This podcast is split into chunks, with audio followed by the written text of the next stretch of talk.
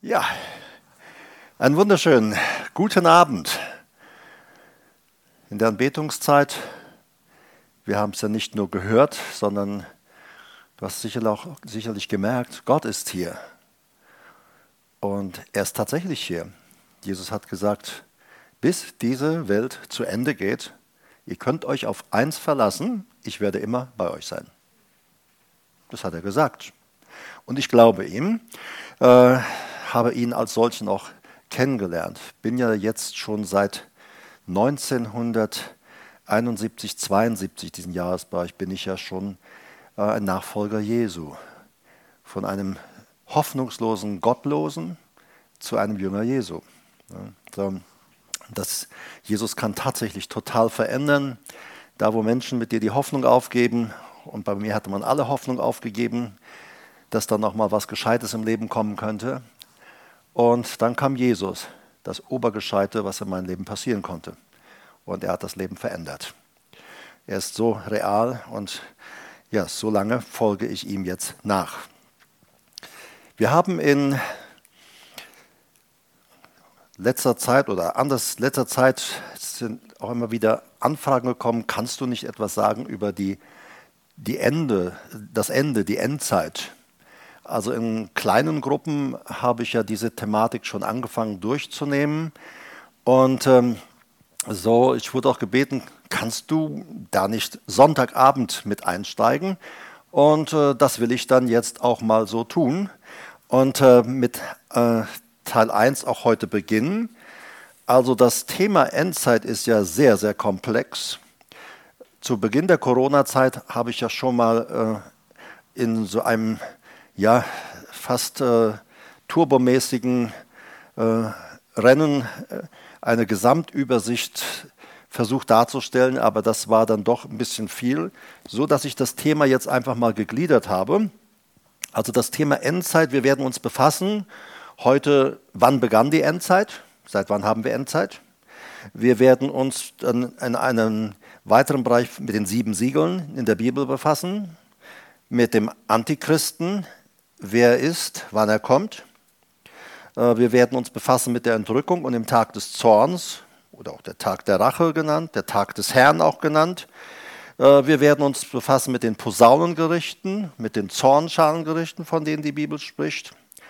Dann werden wir uns befassen auch mit der neuen Zeit, die anbricht, dem tausendjährigen Reich. Wir werden sprechen über das ewige Gericht und wir werden sprechen auch über die neue Welt, das himmlische Jerusalem.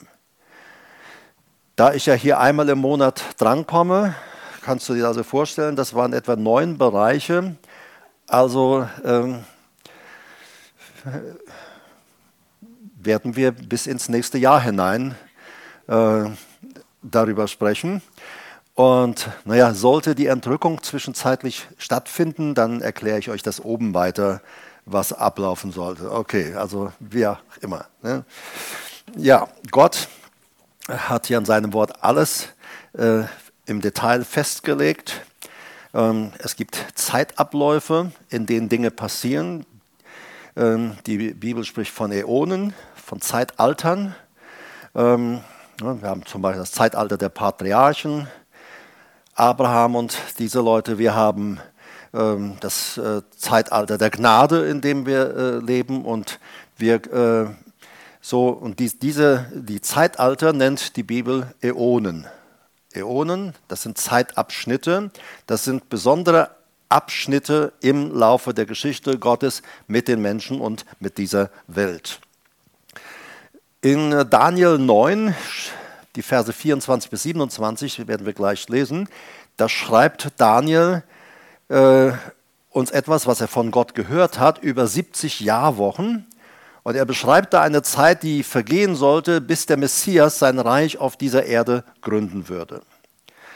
Und äh, diese 70 Jahrwochen beginnen mit dem Befehl, Jerusalem nach dem babylonischen Exil, wo Daniel sich ja damals befand, und äh, wieder aufzubauen. Antonella hat letzte Woche über Nehemia gesprochen und hat uns auch die Geschichte erzählt, äh, als Nehemia von dem König ausgeschickt wurde, Jerusalem wieder aufzubauen, Äh, Antonella hat letzte Woche auch uns gezeigt, wie können wir die Erfahrungen, die Nehemiah und die Menschen damals machten, wie können äh, wir diese Erfahrungen auch für unser Leben umsetzen? Hat das uns überhaupt was zu sagen? Das könnt ihr euch anhören, ist im äh, Internet, ist auf YouTube äh, anzuschauen. Äh, dieser Befehl, Jerusalem wieder aufzubauen, das war im Jahr 445 vor Christus. Und äh, diese 70 Jahre, von denen Daniel spricht, sie enden an der Schwelle des tausendjährigen Reiches. Ich lese jetzt erst einmal Daniel 9, 24 bis 27. Daniel sagt dort, 70 Wochen sind über dein Volk, das hat, sagte Gott zu ihm. Also Daniel schreibt das, was Gott ihm gesagt hat. Und Gott sagte zu Daniel folgendes. 70 Wochen sind über dein Volk und über deine heilige Stadt bestimmt. Also damit ist schon mal ganz klar und deutlich, diese 70 Jahrwochen, von denen Daniel spricht, die Ereignisse, die geschehen, was Gott ihm da gezeigt hat, äh, sie, äh, sie gelten speziell Israel. Sie gelten speziell dem jüdischen Volk. Sie gelten äh, erstmal nicht uns. Sie haben mit uns in dem Sinne nichts zu tun. Hier gehen Abläufe, wie sie geschehen werden oder wie, was Gott äh, wie Gott zum Abschluss kommt, auch mit seinem eigenen Volk. 70 Wochen sind über dein Volk und über deine heilige Stadt bestimmt. Das war Jerusalem. Um die Übertretung zum Abschluss zu bringen und den Sünden ein Ende zu machen und die Ungerechtigkeit zu sühnen und eine ewige Gerechtigkeit einzuführen und Gesicht und Propheten zu versiegeln und ein Allerheiligstes zu salben. So wisse denn und verstehe, vom Ausgehen des Wortes, Jerusalem wiederherzustellen und zu bauen, bis auf den Messias, den Fürsten, sind sieben Wochen und 62 Wochen. Straßen, also das sind dann 69, ne? 7 und 62 sind 69. Straßen und Gräben werden wiederhergestellt und gebaut werden, und zwar in Drangsal der Zeiten.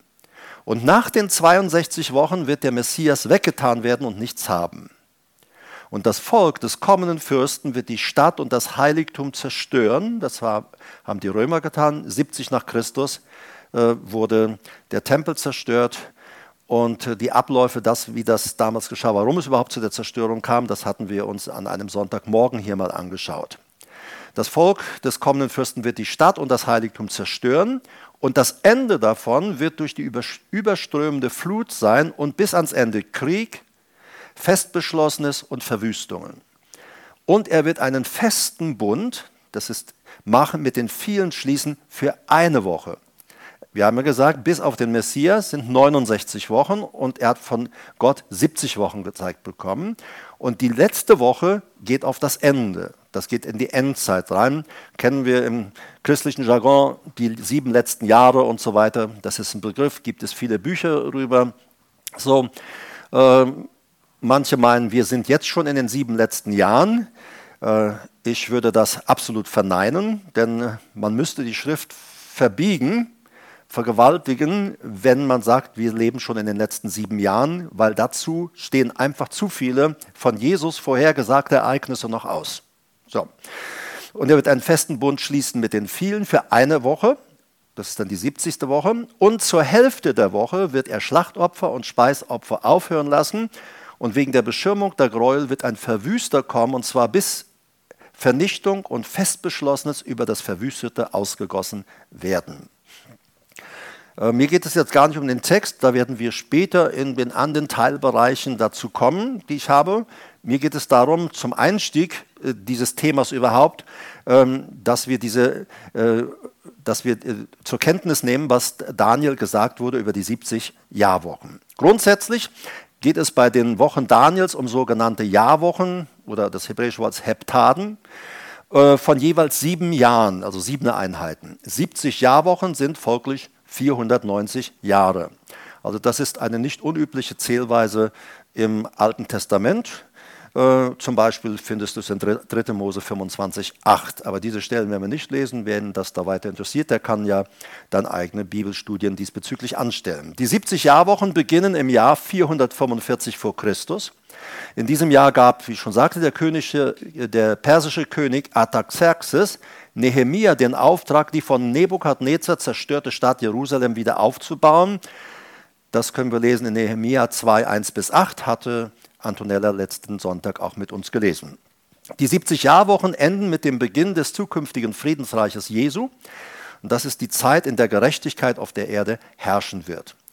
Also nach 69 Jahren wird dem Daniel gesagt, äh, nach 69 Wochen, das sind also 483 Jahre, gibt es also eine Unterbrechung dieser 70 Jahrwochen. Der Messias wird weggetan oder ausgerottet werden und nichts haben. Das bezieht sich auf die Kreuzigung des Herrn Jesus. Die Unterbrechung beginnt mit dem Tod des Messias. Das war 30 bis 32 nach Christus. Und da warten wir jetzt auf die letzten sieben Jahre, die letzte Jahrwoche von diesen 70 Jahrwochen. Ich fand das sehr schön auch äh, dargestellt oder übersetzt im, äh, im Konkordanten Alten Testamental von Daniel.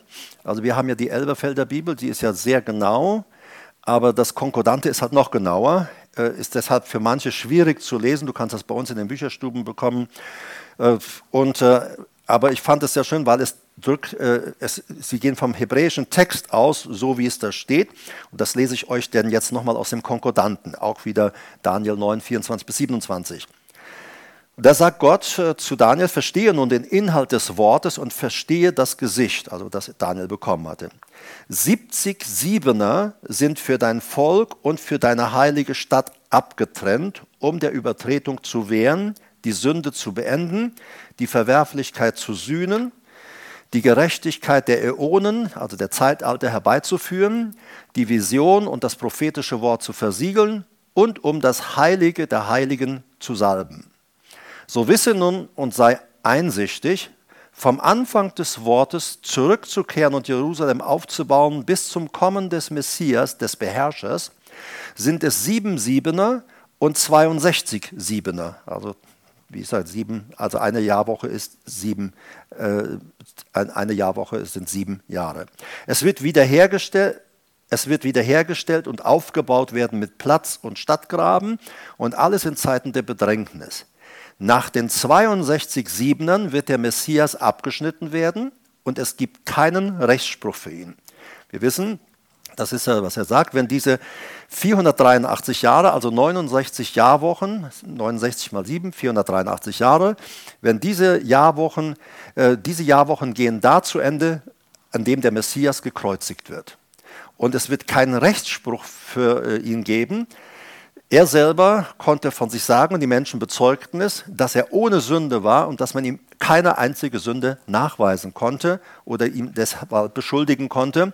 Und trotzdem wurde er unter die Übeltäter gerechnet und man richtete ihn hin äh, und es gab keinen Rechtsspruch, niemand, der ihm Recht sprach, äh, weil er all unsere Sünden auf sich geladen hat, starb er dort stellvertretend für uns am Kreuz. Die Stadt und das Heiligtum werden mit dem Kommen des anderen Beherrschers zerstört werden. Äh, das war also Titus, 70 nach Christus. Das Ende davon geschieht durch eine Überflutung und bis zum Ende des Krieges sind Verödungen oder Verwüstungen angesetzt. Dann wird der Herr eines Bundes mit den vielen sein für einen Siebener. Also das ist so, wie es im Hebräischen auch richtig steht. Zur Hälfte des Siebeners wird er das Opfer und das Nahrungsgeschenk aufhören lassen. Auf einem Flügel des Heiligtums werden Gräuel, Gräuel der Verwüstung oder der Verödung aufgestellt sein. Bis zum Abschluss der Frist wird das Festbeschlossene über die Verwüstung ausgegossen, die Verödung ausgegossen werden. Also er sagt hier, äh, da wird äh, in dieser letzten sieben Jahren, äh, da wird sich äh, der, äh, der Antichrist in das Heiligtum setzen. Vielleicht vorweg, das werden wir aber später alles genauer anschauen, ähm, vorweg äh, zu sagen, zurzeit hat Israel ja keinen Tempel. Auf dem Tempelberg steht ja die Moschee, die islamische Moschee. Interessant ist zu beobachten, was Menschen äh, oder was äh, auch islamische Gelehrte oder auch äh, Könige sagen. Zum Beispiel der saudi-arabische König hat äh, äh, verlauten lassen, naja, die Moschee auf dem Tempelberg ist ja nicht unbedingt das, so ein wichtiges islamisches Heiligtum. Ein anderer islamischer Gelehrter sagt, naja, das, so ein wichtiges Heiligtum ist die Moschee auf dem Tempelberg ja auch nicht. Also das sind für mich Sachen, wo ich sage, hallo, ähm, werden da schon Dinge geebnet, vielleicht auch unbewusst von Menschen, weil ähm, was geschehen wird, wenn das erste Siegel geöffnet wird, dann wissen wir, dass die sieben letzten Jahre übrigens beginnen. Wenn das äh, äh erste Siegel geöffnet wird, da wird der Antichrist die Völker um Israel herum äh, dazu bringen, dass sie mit Israel Frieden schließen und er wird ihnen einen Tempel bauen auf dem, äh, auf dem Tempelberg. So, und äh, der Großteil der, Is äh, der Israelis werden das bejubeln, so steht es in den Schriften. Sie werden es bejubeln und sich darüber freuen, äh, endlich Frieden und wir haben sogar einen Tempel. Aber es gibt eine Minderheit in Israel, die wird zu der Zeit sagen, passt auf, dieser Typ, der uns Frieden verschafft, das ist ein hinterlistiger Typ, der wird uns, äh, der wird uns, wir würden sagen auf Deutsch, verarschen.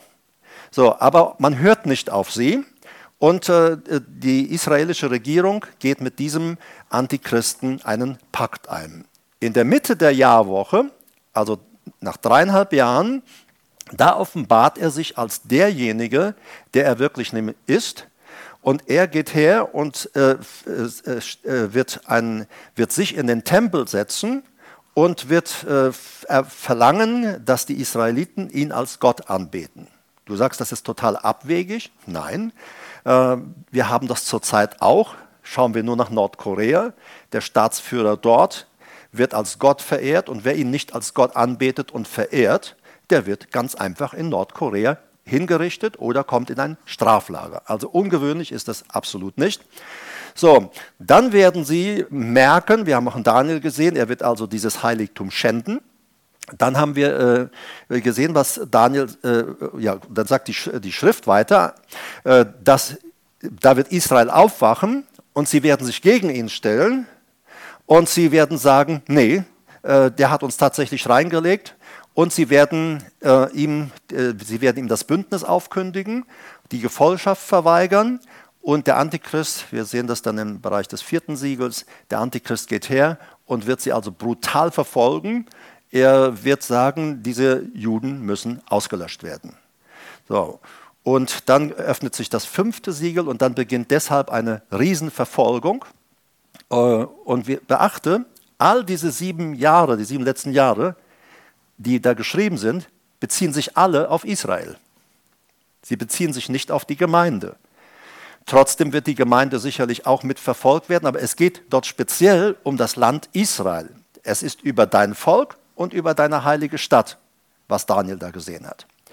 Äh, Christen werden zurzeit auch verfolgt. Wir müssen sehen, äh, jedes Jahr so etwa äh, 180, 200.000 äh, Christen werden weltweit ermordet wegen ihres Glaubens an Jesus. Gerade diese Woche habe ich eine Meldung reinbekommen, ein, eines unserer, äh, einer unserer nigerianischen Pastoren, der ist äh, ähm, ein ähm, islamischer Mob hat sein Haus gestürmt mit Mascheten und sie haben äh, mit den Mascheten auf ihn eingeschlagen, eingehackt und die äh, Verletzungen waren so schwer, dass er also jetzt diese Woche dann verstorben ist bzw. zu Jesus gegangen ist. Äh, grundsätzlich, vielleicht auch zu, äh, warum diese Dinge passieren, die Bibel zeigt etwas, dass wenn wir zu Jesus gehören, wir nicht in den Zorn Gottes kommen, also nicht ins Gericht kommen. Ähm, aber die Bibel verspricht uns nirgends, dass, äh, dass wir nicht unter den Zorn von Menschen kommen. Denn Menschen werden uns immer hassen. Warum? Jesus sagt, sie werden euch hassen ohne Ursache. Sie werden euch nur hassen, ganz einfach deshalb, weil ihr Jesus nachfolgt. Und deshalb, Jesus auch von sich, er sagt, er hat nur Gutes getan. Schauen wir an, er hat Tote auferweckt, Kranke gesund gemacht. Also er tat nur Gutes. Und trotzdem hassten sie ihn, und er sagt, ohne Ursache, es gibt keinen Grund, dass sie mich hassen.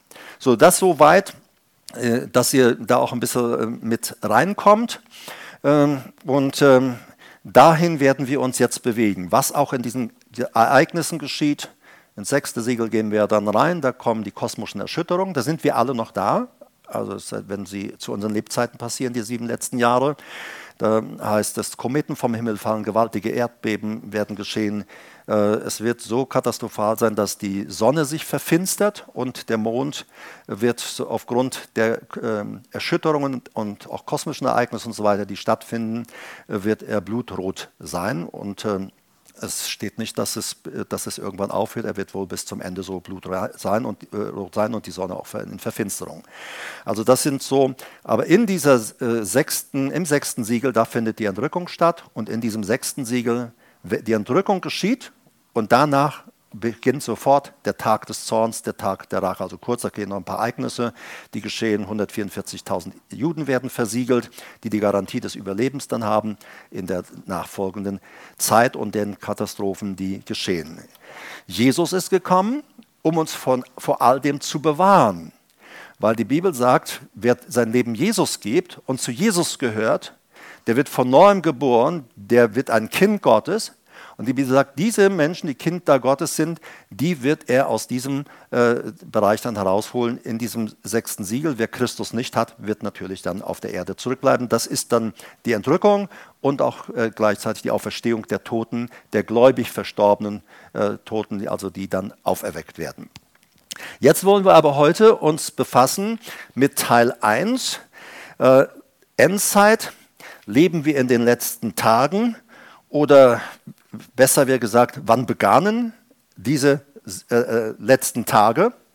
Äh, weil die Bibel spricht äh, von den letzten Tagen und der Endzeit.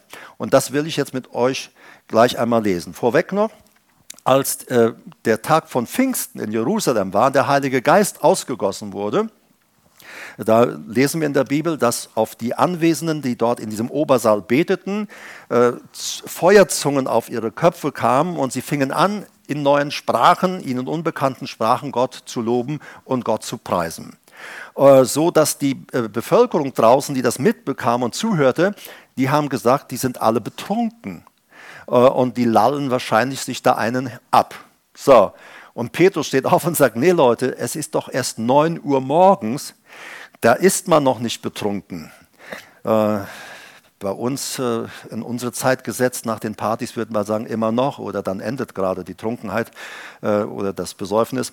Aber so, das ist nicht so. Und dann geht Petrus her und sagt, was hier passiert, was ihr hier erlebt, das ist das, was durch den Propheten Joel prophezeit wurde. Und das lesen wir jetzt einmal. Apostelgeschichte 2, Verse 16 bis 18 erst einmal wir finden diese Aussagen in der Apostelgeschichte, das Zitat von Petrus, finden wir in Joel Kapitel 3, die Verse 1 bis 5. Die in Joel werden wir sie nicht lesen, weil sie ja hier zitiert werden.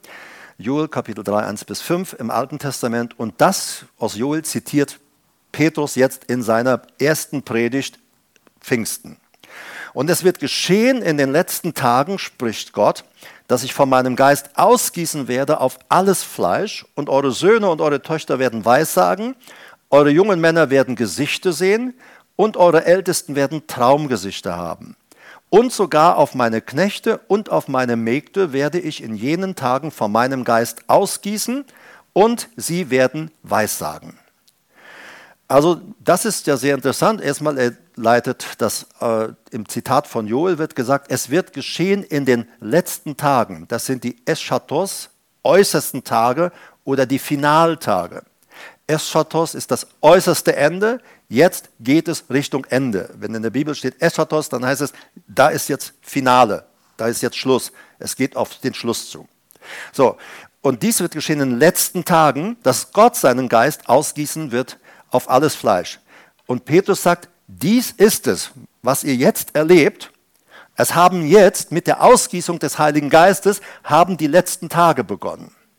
Und er sagt, die, ähm, er sagt ähm, auf, auf Knechte, auf Mägde, auf alles Fleisch, äh, auf jeden Menschen letztlich wird der Heilige Geist ausgegossen. Natürlich, Petrus erklärt etwas später, wie empfängt man den Heiligen Geist weil die, sie fragen ihn dann anschließend in seiner Predigt, äh, Petrus, was können wir denn tun, damit wir gerettet werden und einmal auch äh, bei Gott leben werden? Dann sagt Petrus, tut Buße, also kehrt um von eurem gottlosen Leben. Ähm, er sagt, lasst euch taufen aufgrund eures Glaubens. Und er sagt, und dann werdet ihr empfangen die Gabe des Heiligen Geistes, die euch gilt, euren Kindern und alle, die in Zukunft dazu kommen werden.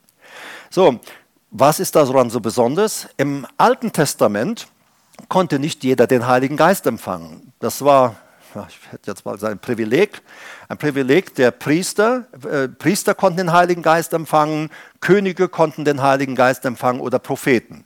Aber der normale Gläubige konnte den Heiligen Geist nicht empfangen. So, und das ist, äh, was Joel sagt, von jetzt an, wenn dieser Tag Pfingsten geschieht, von dem Zeitpunkt an kann jeder Mensch, nicht nur Priester, nicht nur Könige, nicht nur Propheten, jeder Mensch, der zu Jesus kommt, der sein Leben Jesus Christus übergibt, Versöhn, Versöhnung mit Gott, dem Vater annimmt, jeder Mensch kann jetzt den Heiligen Geist empfangen. So, und deshalb können wir ihn empfangen. Und das Tolle ist noch, die Bibel sagt ja, alle, die zu Jesus kommen, die kommen dadurch zu seinem Königtum und, zu, äh, und er macht alle zu Priestern, sowohl Männer wie Frauen. Also was wir manchmal in Kirchen so haben, dass es da nur Priester gibt und das sind die oder die Pastoren und die Leiter. Nein, im Neuen Testament sind alle, die an Jesus glauben, die mit Jesus gehen, sie sind alle äh, Priester Gottes und Priesterinnen Gottes. So hat äh, das äh, haben wir schon mal vor längerer Zeit, vor ein paar Jahren mal so auch durchgenommen. Kannst du auch mal ein eigenes Studium drüber machen. Aber so, jetzt kann jeder den Heiligen Geist empfangen. Und wichtig ist, aber wir sind ja die letzten Tage, wann begannen sie? Petrus sagt, das ist es, was Joel gesagt hat. In den letzten Tagen kann jetzt jeder den Heiligen Geist empfangen. Und vor also knapp 2000 Jahren, seit knapp 2000 Jahren haben wir jetzt Endzeit. Ne? Es steuert alles auf das Ende zu. Gott hat festgesetzte Zeiten. Wir sehen zum Beispiel von Jesus, dass er äh, äh, äh, auch seinen Jüngern erklärt, wenn er über das Ende spricht, über das, die Endzeit. Er sagt, da gibt es Dinge, die müssen geschehen. Dann sagt er, ihr müsst dann schauen, zum Beispiel, wenn er in seinen Endzeitreden sagt, das muss zuvor geschehen, dann muss das geschehen und dann kommt das. Und wenn du die Endzeitreden Jesu anschaust, und die sieben Siegel anschaust, übrigens die sieben Siegel sind keine Gerichte Gottes. Bitte merk es dir. Die sieben Siegel in Offenbarung, manche Leute sagen die Siegelgerichte, steht nicht in der Bibel. Die sieben Siegel, die Dinge, die dort passieren, sind von Menschen hausgemachte Dinge. Die haben Menschen verursacht in ihrem Leben der Gottlosigkeit, auch durch Politik und alles Mögliche und natürlich auch den Einzelnen, der auch ein gottloses Leben ohne, äh, ohne, äh, in dieser Welt lebt, ohne Jesus. So, also ähm, die sieben, äh, diese äh, sieben Siegel, äh, sagte ich, sind keine Gerichte. Wir werden also feststellen dann auch, dass ähm, die Endzeitreden Jesu da und die sieben Siegel, und wir werden feststellen, das, was Jesus in den Endzeitreden sprach, das ist genauso auch in den sieben Siegeln. Du sagst, wie kann das denn nur so identisch sein? Ja, ganz einfach, weil beide Aussagen von Jesus kommen. Weil was steht, von wem ähm, ist die Offenbarung des Johannes? Wer ja, Johannes hat sie geschrieben, aber was steht dort geschrieben? Offenbarung Jesu Christi, die, die er seinem Diener Johannes gab. Das ist die Offenbarung Jesu Christi. Auch ähm, wenn wir mal denken, um den Mann ist es ja ein bisschen still geworden, Gott sei Dank, der Pierre Vogel, äh, der äh, ein ganz starker äh, radikaler Islamist in Deutschland war, äh, das sage ich als Feststellung, was ihr auch wisst, kam unter Beobachtung äh, vom Staat und dergleichen. Also Per Vogel zum Beispiel sagt, Jesus kann ja nicht Gott sein, äh, weil er selber hat von sich gesagt, als die Jünger ihn fragten, wann kommt denn das Ende? Dann sagt Jesus, das weiß nur mein Vater.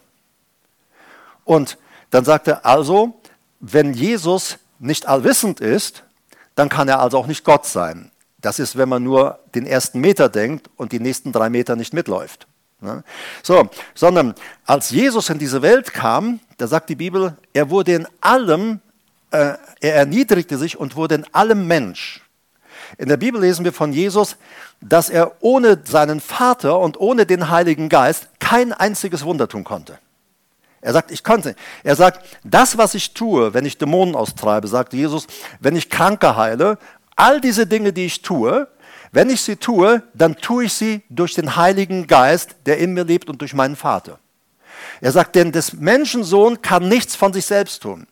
Weil wenn Jesus nicht als Mensch so gelebt hätte hier auf dieser Erde, sondern als Gottes Sohn powervoll Dämonen ausgetrieben, Kranke geheilt hätte und dergleichen, dann wäre er für uns kein gutes Vorbild für den, das alltägliche Christenleben. Aber er sagt, so wie ich mit dem Vater gelebt habe und so wie ich auf seine Kraft angewiesen bin, er, sagt, ich höre alle Zeit, was der Vater sagt und das, was ich ihn tun sehe, das tue ich, denn ich kann von mir nichts tun. Ähm, das Gleiche, sagt er, gilt für euch. Er sagt, und ihr werdet Größeres als, als ich tun. Warum? Weil Jesus hatte nur etwa dreieinhalb Jahre seinen Dienst auf der Erde. Wir, wenn wir wollen und nicht auf dem, nur auf dem Sofa sitzen, äh, haben wir ein paar Jährchen mehr, um ihm zu dienen. Und auch, äh, können auch mehr tun, äh, ergiebiger tun als er.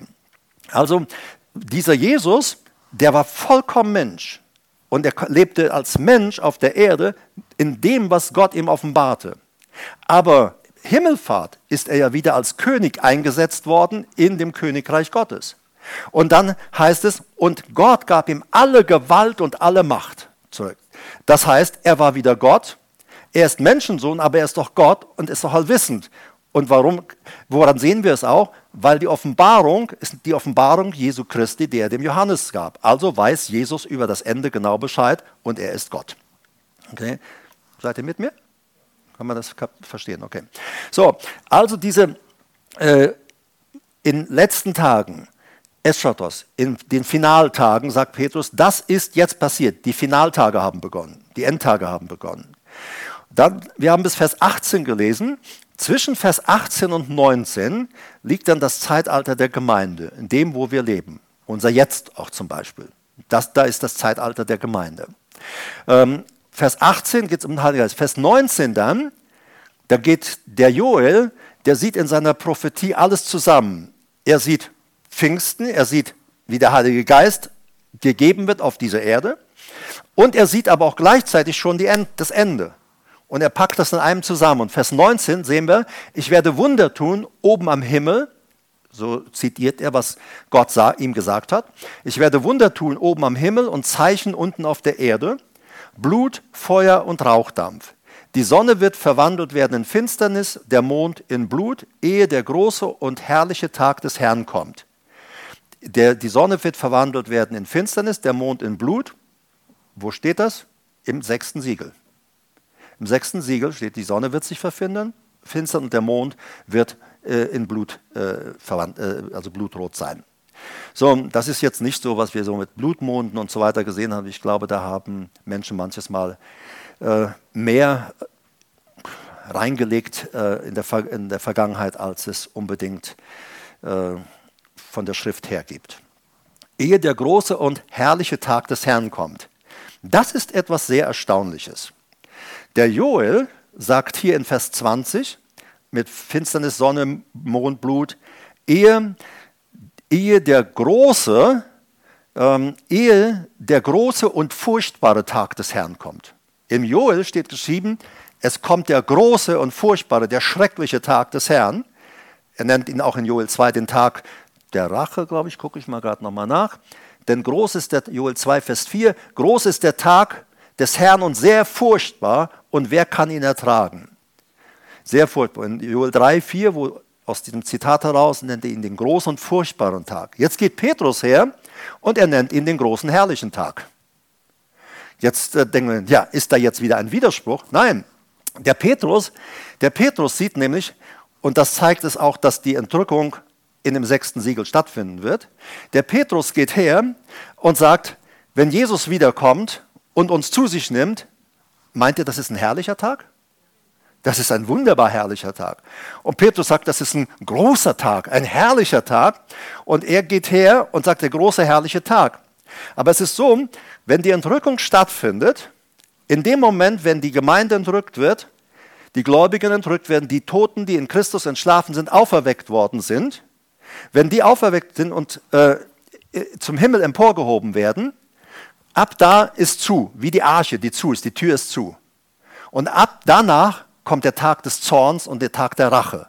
Und das ist es, was, äh, was äh, äh, Joel gesehen hat. Er sagt, es ist ein furchtbarer, schrecklicher Tag. Denn das im sechsten Siegel, wie gesagt, das sind viele Ereignisse, die werden wir alle später uns anschauen. Da sind, sagte ich schon, 144.000 äh, versiegelte Israelis werden dort sein, die die Garantie haben, in den nachfolgenden Gerichten, in den Posaunengerichten zu überleben, alle anderen nicht. Wir müssen eben bis zum vierten Siegel, ähm, bis dahin, äh, im vierten Siegel sehen wir zum Beispiel Seuchen und all die Dinge, die auftreten. Also was wir jetzt mit Covid-19 haben, Ich will dir keine Angst machen. Du brauchst auch keine Angst haben, weil die Bibel sagt, glücklich, wer die Offenbarung liest. Glücklich, wer die Worte der Weissagung in diesem Buch liest. Denn das, was wir mit Covid-19 haben, das ist das Vorspiel.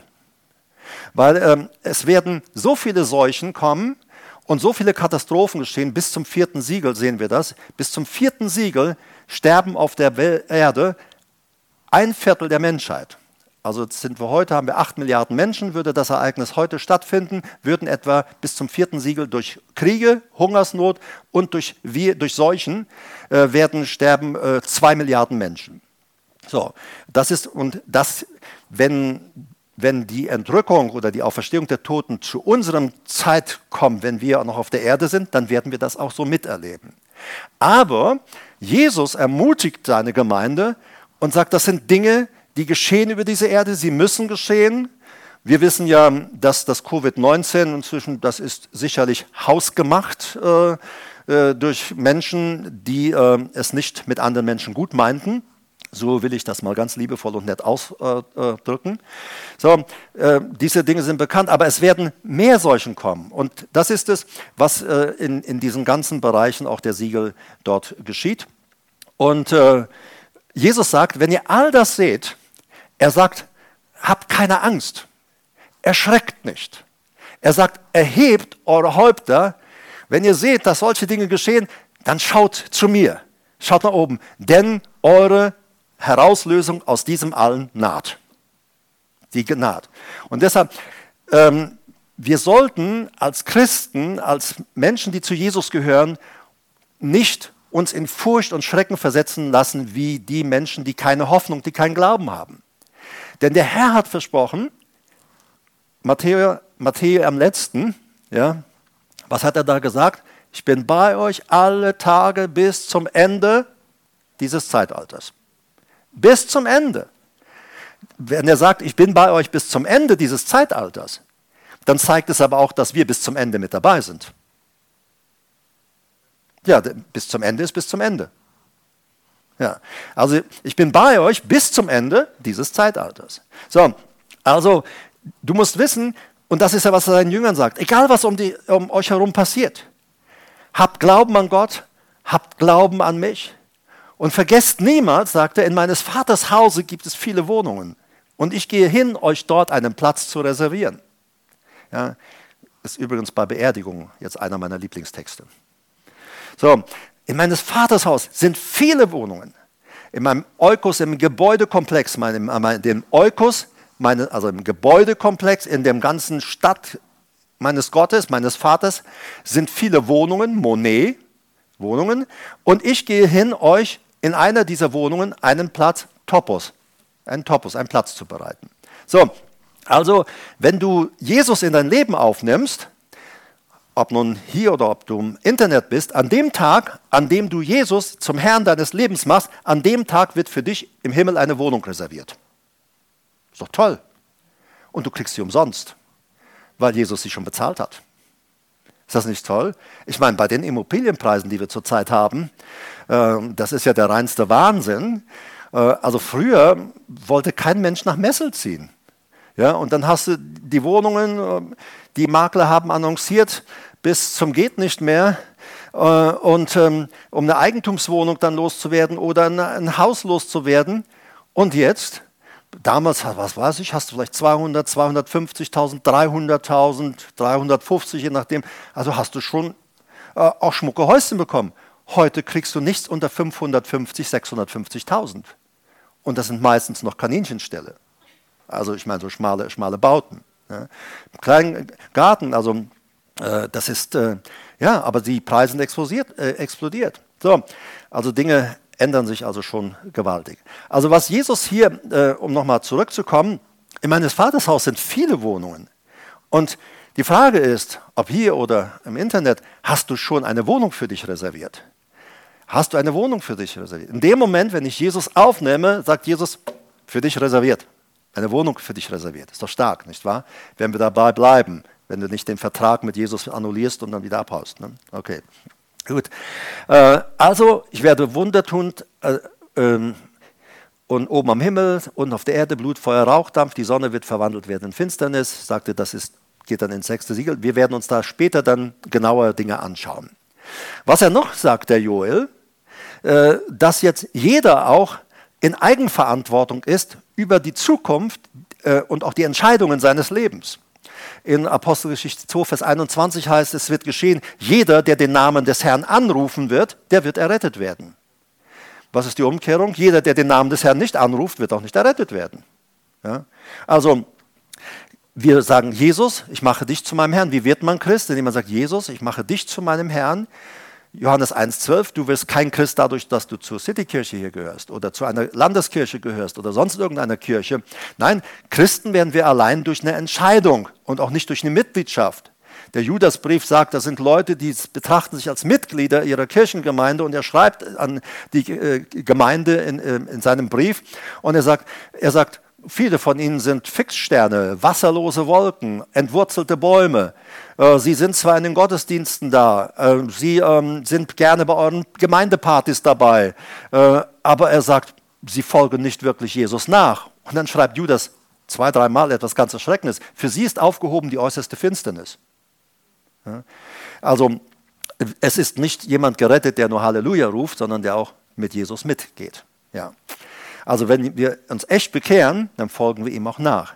Wo ich bin, sagt Jesus, wird mein Jünger auch sein. Und ähm, das ist das Kennzeichen, wenn wir wirklich Christen geworden sind, dass wir dann anfangen, den Weg Jesu auch zu gehen. Und das ist nicht äh, komisch oder, oder irgendwie ja, äh, eigenartig. Nein, ich meine, du gehst da nach, so, jetzt bin ich Christ. Hm. Echt? So, so schlimm, ja? ja. Ja, das ist jetzt genau wie der eine Nachbar. Der eine Christ, der immer, der war so der Müffel in seinem, in seinem Wohn-, in seinem Mietshaus. Und, und keiner wollte so recht was mit ihm zu tun haben. Und dann hat der Evangelist am Abend dann gesagt, also ich erwarte schon, dass ihr morgen jeder einen mitbringt in den Gottesdienst. Ja, und dann ist er zu seinem Nachbarn gegangen und hat geklingelt und hat gesagt, also ich wollte sagen, wir haben da Evangelisation und ich wollte sie einladen, in die Gemeinde zu kommen und so weiter. Dann sagt der Nachbar, halt, stopp, ich habe Probleme genug, lassen Sie mal. Also wir sollten nicht den Eindruck vermitteln, dass äh, das Leben mit Jesus etwas Problematisches ist. Denn was sagt Johannes in seinem Brief über die Gebote Gottes? Sie sind so schwer. Sie sind nicht schwer. Sie sind nicht schwer. Warum? Weil Jesus uns verwandelt und in uns Dinge bewirkt, die wir dann umsetzen. Ja? Sonst sind wir wieder unter Gesetz. Er sagt, er hat in uns angefangen, das gute Werk, und er vollendet es auch. Ist doch super. Er ist so stark. Das wünsche ich mir manchmal bei mir zu Hause. Ich habe manche Sachen angefangen, auch zu renovieren, und das ist jemand vollendet, aber dazu müssen wir mal gucken. Ja. Äh, 1. Petrus 4, Vers 7 will ich noch mit euch lesen. Dieser erste Petrusbrief, er wurde von Petrus geschrieben und zwar 61 bis 62 nach Christus, da war Petrus in Rom. Und dort in Rom, 61 bis 62 nach Christus, schrieb er den Brief und äh, er schreibt in 1. Petrus 4,7, es ist aber nahe gekommen das Ende aller Dinge. Es ist nahe gekommen das Ende, das ist das Wort Telos, der Ziel, das Ziel, der Abschluss. Es ist nahe gekommen. Überleg mal, vor fast 2000 Jahren schreibt er diesen Brief und sagt, das Ende ist nahe gekommen. Also die Gemeinde, die erste Gemeinde, sie lebte ständig in dieser Erwartung, das Ende kommt. Jesus kommt wieder. Aber hinterher, wir sehen ja auch der Apostel Paulus, der sagt dann auch, da sind Abläufe, die geschehen müssen, festgesetzte Zeiten und dergleichen. Und äh, ja, so, und dann sagt er, das Ende aller Dinge ist gekommen. Seid nun besonnen und seid nüchtern zum Gebet. Wörtlich zu den Gebeten. Das griechische Wort für Gebet ist hier äh, Gebet oder auch Gebetsplatz. So an anderer Stelle heißt es, wir sollen Gebet nicht vernachlässigen. Da steht auch dann wieder dieses Wort, äh, vernachlässige nicht den Gebetsplatz. Vernachlässige nicht den Gebetsort. Sagen wir, wenn eine Gemeinde zum Beispiel, wie jetzt hier Dienstag, äh, Gebetsgottesdienst anberaumt ist, und dann sage ich, also da habe ich ja jetzt mal wirklich nicht so den Bock drauf. Das ist ja genauso mit Endzeit. Ich sage Leuten, lest doch mal das Buch von Marvin Rosenthal, mit dem ich sehr übereinstimme. Er war ein messianischer Jude. Was glauben Sie über die Wiederkunft äh, Jesu, äh, was glauben Sie über die Wiederkunft Christi? Und äh, Jemand sagt, Herbert, ich muss es über die Endzeit wissen. Ich muss wissen, was geschieht, was passieren wird. Ich sage, kauf dir dieses Buch bei uns in der Bücherstube, kostet nur 5 Euro, hat früher 17 gekostet, kostet nur 5 Euro. Kauf dir dieses Buch und lies es. Nee, also so ein dickes Buch lesen. Ja, ich denke, dich interessiert die Endzeit. Ja, nee, ich hab's lieber, jemand hat's gelesen, jemand arbeitet Dinge aus, auch aus der Bibel, und er trägt es mir dann vor. Toll. Ja, wie im Restaurant. Ne? Ja, nicht Aber das Leben ist nun mal nicht immer Restaurant. Ja, und deshalb müssen wir auch mal schauen, obwohl, ich habe, was habe ich gestern zu Marita vorgestern gesagt, weißt du, Schatz, irgendwo fuhren wir, ich glaube, bei euch fuhren wir in der Ecke vorbei und äh, da habe ich den Griechen gesehen. Da habe ich gesagt, Marita, wir müssen mal wieder griechisch essen gehen. Ja, das ist, also ich habe richtig schon den Geschmack im Mund gehabt. Soll ich mal so griechisches Essen beschreiben? Nee, nee, jetzt kriegt er Hunger, ne? Nee, nee, machen wir nicht. Okay. Also, es ist nahe gekommen, das Ende aller Dinge. Seid nun besonnen und nüchtern zum Gebet. Und er sagt, vernachlässigt nicht das Gebet. Dieses Wort ist, das Griechische ist Gebet. Vergiss nicht zu beten. Sprich mit deinem Herrn. Aber vernachlässige auch nicht das gemeinsame die Gebetsorte, die Gebetsplätze. Plätze. Es meint den Gebetsplatz. Es meint aber auch, wenn jemand zu Hause einen Platz hat, sagte, das ist meine Ecke, da lese ich meine Bibel, da bete ich.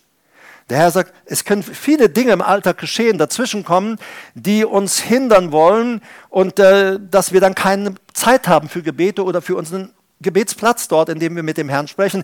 Das soll, Petrus sagt, das dürft ihr nicht vernachlässigen. Und er sagt, es ist besonnen, wenn man diese Dinge tut. 1. Korinther 10, Vers 11. Ähm, dieser Brief wurde 55 nach Christus geschrieben vom Apostel Paulus. Und der Apostel Paulus befand sich zu der Zeit in Ephesus in der Gemeinde. Von daher kannst du auch sicher davon ausgehen, dass er den Ephesern dasselbe gepredigt hat. Und er schreibt diesen Brief aus Ephesus an die Gemeinde in Korinth. 1. Korinther 10, 11. Äh, also er schreibt erstmal 1. Korinther 10, er sagt, Israel, sie haben ähm, äh, die Dinge über das Volk Israel, wie sie gelebt haben oder auch nicht gelebt haben mit Gott, das ist alles niedergeschrieben. Und er sagt, äh, man kann, wenn man die Geschichte Israels anschaut, dann kann man zum Beispiel äh, sehen, wenn sie gottlos lebten, welche Folgen das auf ihr Leben hatte und was sich dann, dass sich dann Fluch in ihrem Leben ereignete. Wenn sie aber ähm, äh, in Treue waren und Gottlosigkeit und gottloses Leben beiseite gelegt haben, dann haben sie Segen erlebt. Und jetzt geht es darum, warum steht das in der Bibel? Und der Apostel Paulus sagt hier 1. Korinther 10, 11, all dies aber widerfuhr jenen als Vorbild und ist geschrieben worden zur Ermahnung für uns, über die das Ende, Telos, das, der Abschluss der Zeitalter, Äonen gekommen ist. Also er sagt, Leute, wir leben in, am Ende. Wir leben in der Endzeit. Und er sagt, es ist uns aufgeschrieben, für uns als Vorbild, auch als Ermahnung, dass wir nicht hergehen und, dem, äh, und uns in, äh, in gleiches Fehlverhalten hineinbegeben, wie Israel es getan hat. Er sagt, schaut euch an, was die Konsequenzen ihrer Entscheidungen und Han ihres Handelns im Alltag war. Schaut euch das an. Und dann schau auf dein Leben, möchtest du, welche Konsequenzen möchtest du erleben? Gott sagt zum Beispiel ganz einfach, ähm, ich habe euch vorgelegt, Leben und Tod. Ich wünsche mir, dass du Leben, das Leben wählst. Also es ist, Gott sagt nicht, ich befehle dir, nimm das Leben, ich zwinge dich, nimm das Leben. Nein, ähm, das ist unsere Eigenverantwortlichkeit, unsere Entscheidung. Will ich ewiges Leben und mit diesem Christus sein oder nicht? Ewig leben werden alle Menschen. Weil, also wenn ich jetzt in diesem Moment, wenn ich jetzt hier sterben würde, äh, dann plumps würde ich da liegen. So, dann sagt die Bibel, mein Geist, wir sind ja im Wesen Geist, Seele, Körper. Geist ist nicht unser Atem, sondern unsere wahre Persönlichkeit. Die Bibel sagt, unser Geist zieht aus, Prediger 12 kannst du es nachlesen, und er geht zurück zu Gott, der ihn gegeben hat. Ja? So, und äh, äh ich komme zu Gott und Gott sieht, ja, der Herbert, äh, der gehört zu meinem Sohn. Die sind, die gehören zusammen. Und Gott sagt, schön, komm rein äh, in meine Welt. Willkommen zu Hause, wir haben schon auf dich gewartet. Schön, dass du da bist. Wenn dann jemand stirbt ohne Jesus, dann geht sein Geist auch zu Gott Und ähm, jemand äh, und, und, äh, und die Person sagt, ja, jetzt will ich da auch rein. Und sagt Gott, nee, sagt er, du hast zu deinen Lebzeiten aufgrund eigener Entscheidung, in Eigenverantwortung, hast du dich entschieden, hast gesagt, ich brauche keinen Jesus, ich brauche keinen Erlöser. Und deshalb, sagt äh, Gott, deshalb kannst du hier auch nicht rein. Und dann wirst du in das Totenreich befördert. Und dieses Totenreich ist das Totenreich derjenigen, die, äh, ähm, die äh, äh, Gott in ihrem Leben, die Jesus auch in ihrem Leben abgelehnt haben. Dort im Totenreich warten sie dann auf das ewige äh, Gericht, das hundertprozentig kommen wird. Jesus, der aus jener Welt kam, sprach sehr viel vom Gericht und er sagt, es wird geschehen.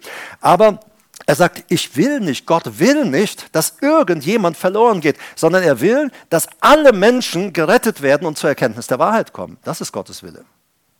Also er will nicht, oder Hesekiel sagt, Gott will nicht, ich will nicht den Tod des Sünders, sagt er, ich will, dass du lebst. Aber dann müssen wir uns für den, der das Leben ist, entscheiden, für Jesus Christus. Jesus sagt von sich, ich bin der Weg und die Wahrheit und das Leben. Niemand kommt zum Vater außer durch mich. Okay, das sind so kleine Einschübe. 1. Korinther 10, 11 hatten wir gerade. Über uns ist für uns geschrieben, über die das Ende der Zeitalter gekommen ist.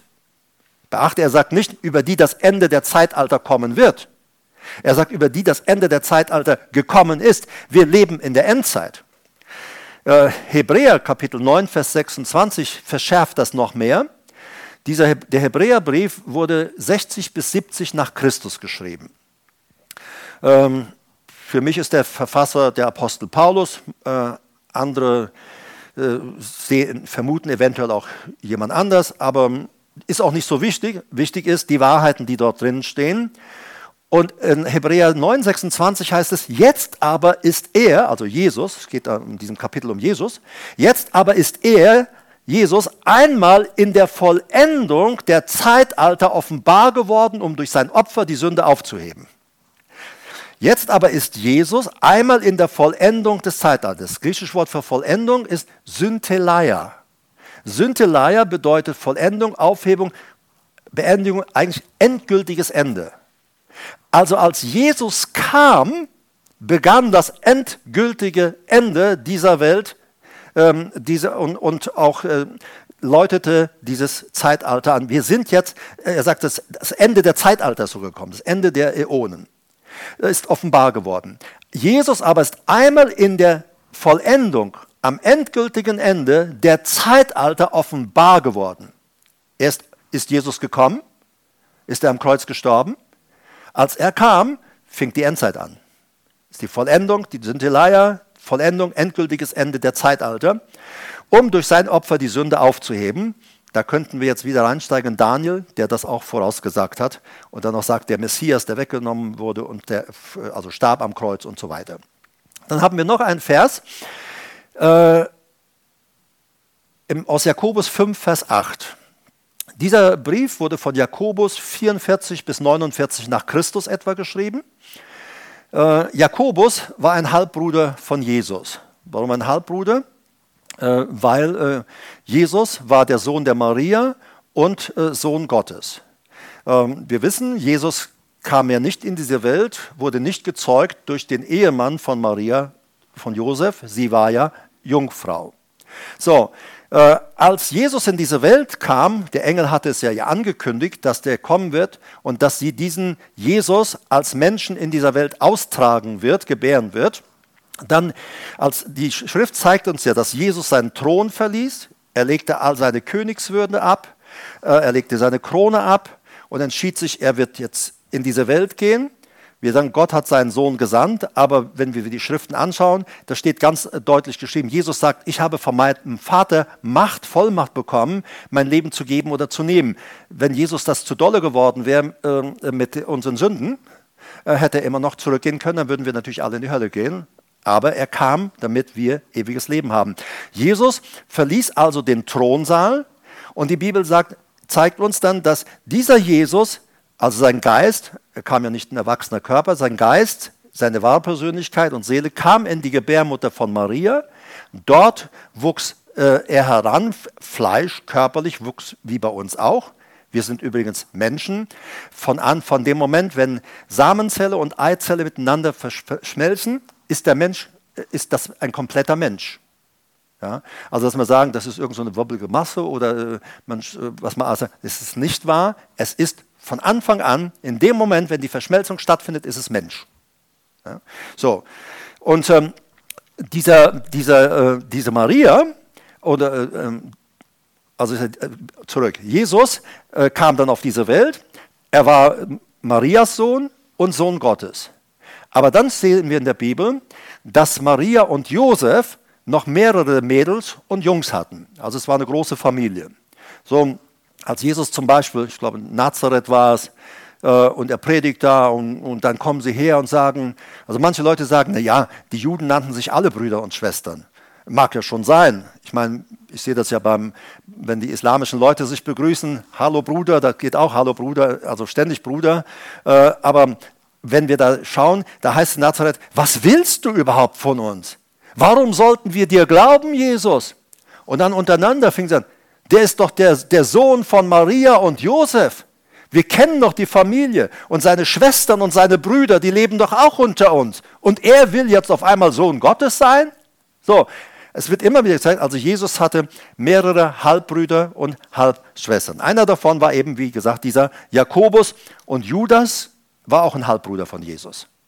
So, nur so nebenbei. Okay, äh, Hebrä äh, Jakobus 5, 8, habt auch ihr Geduld, stärkt eure Herzen, denn die Ankunft des Herrn ist nahe gekommen.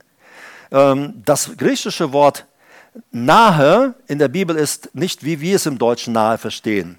Also was weiß ich, ähm, ähm, Weißt du, weißt du, wo jetzt der, weißt du, der Seraphin wollte doch heute Abend kommen. Weißt du, wo er ist? Ja, der ist nur noch 100 Kilometer entfernt auf der Autobahn. Der ist schon ganz nahe. Also das ist weit weg. nahe in der Bibel ist anwesend. Der Herr ist nahe, das griechische Wort bezeichnet, er ist anwesend. Näher kann er dir nicht mehr kommen. Der Herr ist nahe heißt, du, er ist immer gegenwärtig in deinem Leben und wir wissen ja auch, er wohnt in uns, nicht wahr? wenn wir ihn aufgenommen haben. Also der Herr ist nahe. Und er sagt hier ganz klar, Jakobus, der Herr ist nahe. Ähm, du kannst im Eigenstudium jetzt über die, den Beginn der, der Endzeit, kannst du selber Studien machen. Wenn du diese Bibelstellen, die ich dir gegeben habe, wenn du diese Bibelstellen nachschaust, wirst du Parallelstellen, Hinweise finden für deine Bibel, wo du dann nachschauen kannst. Nimm vielleicht auch die Elberfelder Studienbibel damit äh, zur Hand und dann wirst du nachschauen können, dass die Bibel noch mehr darüber spricht, dass die Endzeit da begonnen hat. Die Endzeit hat begonnen mit dem Kommen Jesu, mit der Ausgießung des Heiligen Geistes dann heißt es, jetzt ist das Ende gekommen. Und wir leben in diesem Ende.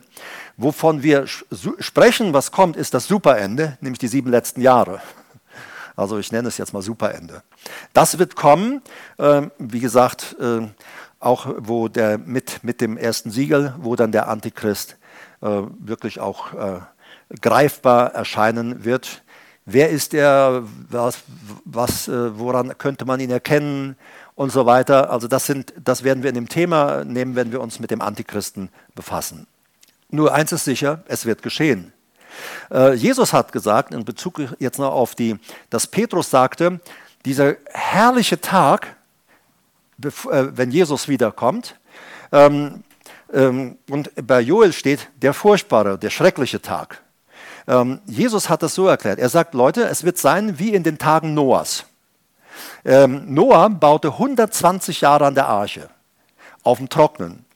Kein Fluss in der Nähe, kein Meer, kein Regen. Es hatte bis dahin auf der Erde nämlich auch noch nicht geregnet. Musst du auch mal vorstellen. Bis dahin hat es nie geregnet auf der Erde. So, und äh, sondern die Erde wurde befeuchtet von Quellen, die aus der Erde hervorkamen, heißt es. Und äh, bei der Wiederherstellung der Erde, die durch den Sündenfall, äh, äh, durch den Sturz Satans damals zerstört wurde, äh, die, die, Erde war ja in Wassermassen gehüllt. Und dann, äh, als Gott da wieder Ordnung reinsprach, dann äh, heißt es, ein Teil dieser Wassermassen gingen nach oben und bildeten jetzt einen, einen Ring wie ein Ball um den Erdball. Und bei der Sintflut heißt es, diese Massen von oben stürzten wieder runter und die Quellen der Tiefe kamen auch wieder vor und war, schon war die Erde wieder ganz schnell unter Wasser. Aber du musst dir vorstellen, 120 Jahre hatten sie Zeit, sich zu bekehren und haben nur gelästert und gespottet. Ich weiß nicht, wenn äh, Noah heute gelebt hätte, wenn die Arche heute gebaut würde, ich könnte mir vorstellen, ähm, dass wir wahrscheinlich Besichtigungstouren, Arche-Besichtigungstouren anberaumt hätten, äh, vielleicht äh, noch Eintritt verlangen, keine Ahnung. Also ist zwar verrückt, so eine Arche zu bauen, nur, aber angucken würde ich mir die Kiste doch schon mal von innen. Ne? Also ich kann mir vorstellen, ob es so war, steht jetzt nicht geschrieben, wissen wir nicht, aber die Leute haben es erlebt. Und an dem Tag, als Noah in die Arche ging, und da heißt es, Gott schloss die Tür, ähm, und an dem Tag ähm, äh, brach die Flut herein und alle, die nicht in der Arche waren, kamen um. Und Jesus sagt, so wird es sein, wenn ich komme. Er sagt, es wird ganz plötzlich geschehen. Und da wird dieser herrliche Tag sein, der Entrückung, der Auferstehung der gläubig Verstorbenen. Wir sind weg, aber dann ist die Arche zu, die Tür zu. Und dann beginnt Gut, ein paar Ereignisse geschehen dann noch, äh, Vorkehrungen werden noch getroffen und dann beginnt der Tag des Zorns oder auch der Tag der Rache. Und bei diesem Tag, bei dieser Rache, wenn wir in die, reinschauen in die sieben Posaunengerichte, in den sieben Posaunengerichten werden alle Völker der Erde gerichtet, wegen ihrer Gottlosigkeit, inklusive Israel. Dann kommen zum Schluss äh, die äh, Zornschalengerichte. In den Zornschalengerichten wird Israel nicht gerichtet, sondern da werden die Völker, die Nationen gerichtet dafür, dass, was sie Israel im Laufe der Jahrtausend in der Geschichte äh, ihres Volkes angetan haben. So, aber Israel wird von den Zornschalen dann verschont. So, das war, ist so im Groben äh, dieser erste Teil. Ja, wir leben in der Endzeit. Wir leben in der Endzeit und der Herr ist nahe. Er ist ja auch hier heute Abend. Ja? So, er ist hier gegenwärtig. Und ähm, das ist, äh, wenn er nicht, wenn ich nur eine christliche Religion hätte, dann, wenn wir nichts anderes haben, was sagt die Bibel, dann lasst uns essen und trinken, denn morgen sind wir tot. Dann, dann sagt, dann sauf dir einen, friss dich voll und wenn, doch, wenn es doch keine Ewigkeit, kein Gott, kein Leben in der Ewigkeit bei Gott gibt. So, aber Jesus hat alle Vorkehrungen getroffen, damit jeder Mensch auf dieser Erde ähm, eine Entscheidung treffen kann. Und äh, vielleicht nur als Nebensatz und sagen, ja, was ist die, die nicht gehört haben? Auch das, wieder extra Thema. Das Werk des Gesetzes, das, was in der Bibel steht, ist in jedes Menschenherz geschrieben. Und Gott sagt, Zitat, der Mensch ist wie unser einer nach dem Sündenfall, sagte das dann, wie unser einer. Der Mensch weiß, was gut und böse ist.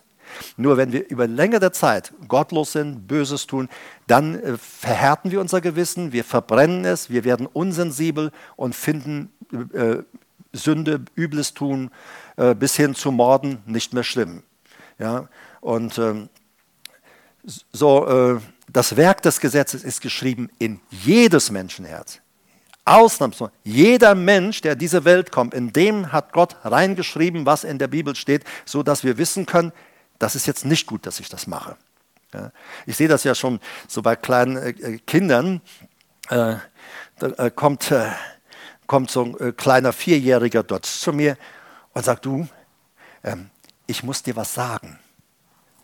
Aber das ist ein Geheimnis, das darfst du niemand sagen. Und ich weiß, niemand hat ihn erzogen, Heimlichkeiten zu tun. Oder, und, aber, und das war nicht gut was er getan hat. Sagt, das ist aber wirklich nicht gut gewesen, was du da jetzt gemacht hast. Ja, aber sag's niemand. Aber sag's niemand. Ja. Und so heute Morgen im Gottesdienst auch, ich glaube, sie ist so zwei Jahre etwa knapp, aber so. Und das kleine Mädchen durch, den, durch die Scheibe zum Babyraum.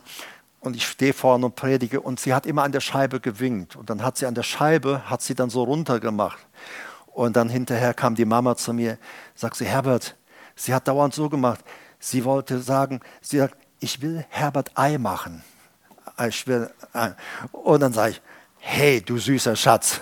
Und dann kommt sie und dann nimmt sie ihr Händchen, Ei, sagt Ei. Also wir sehen, ähm, so ein Mensch, im Guten wie im Bösen, aber jeder Mensch weiß, was gut und böse ist. Wenn natürlich Kinder von klein an gottlos erzogen werden, äh, dann ist die, die Abstumpfung natürlich auch gleich schon in der Kinder- und Jugendzeit. Interessant ist, was Gott sagt, das Herz des Menschen ist böse von Jugend auf. Also er sagt nicht von Kindheit auf, sondern von Jugend auf. Kann man auch mal drüber nachdenken. Die Endzeit hat begonnen und ich freue mich, dass Jesus wiederkommt. Also seit 2000 Jahren Endzeit, aber die sieben letzten Jahre, die werden dann nochmal richtig komprimiert mit den ganzen Siegeln, die dort stattfinden. Und ähm, das wird äh, bestimmt spannend, falls wir das noch erleben sollten. Naja, entweder man stirbt vorher und erlebt es dann vielleicht von oben, wie auch immer. Aber es, ist, äh, es wird geschehen. Jesus sagt, es muss geschehen, genau wie bei Lot. Er sagt, Lot, Sodom und Gomorra. Äh, Lot ähm, wurde aus der Stadt geführt. Jesus sagt, wenn ich wiederkomme, wird es sein wie bei Sodom und wie bei Sodom. Er sagt, ähm, Lot wurde aus der Stadt geführt und gleich danach fiel Schwefel und Feuer vom Himmel. Manche Leute haben gesagt, Fantasterei hat es nicht gegeben. Ich habe jetzt vor zwei Wochen, glaube ich, gar nicht, also kurzem, gab es einen ähm, Bericht im Fernsehen. Ich schaue mir gerne so archäologische Berichte auch an. Und, und ähm, da haben sie äh, zum Beispiel äh, diese Gegend untersucht, in der Sodom früher gestanden hat.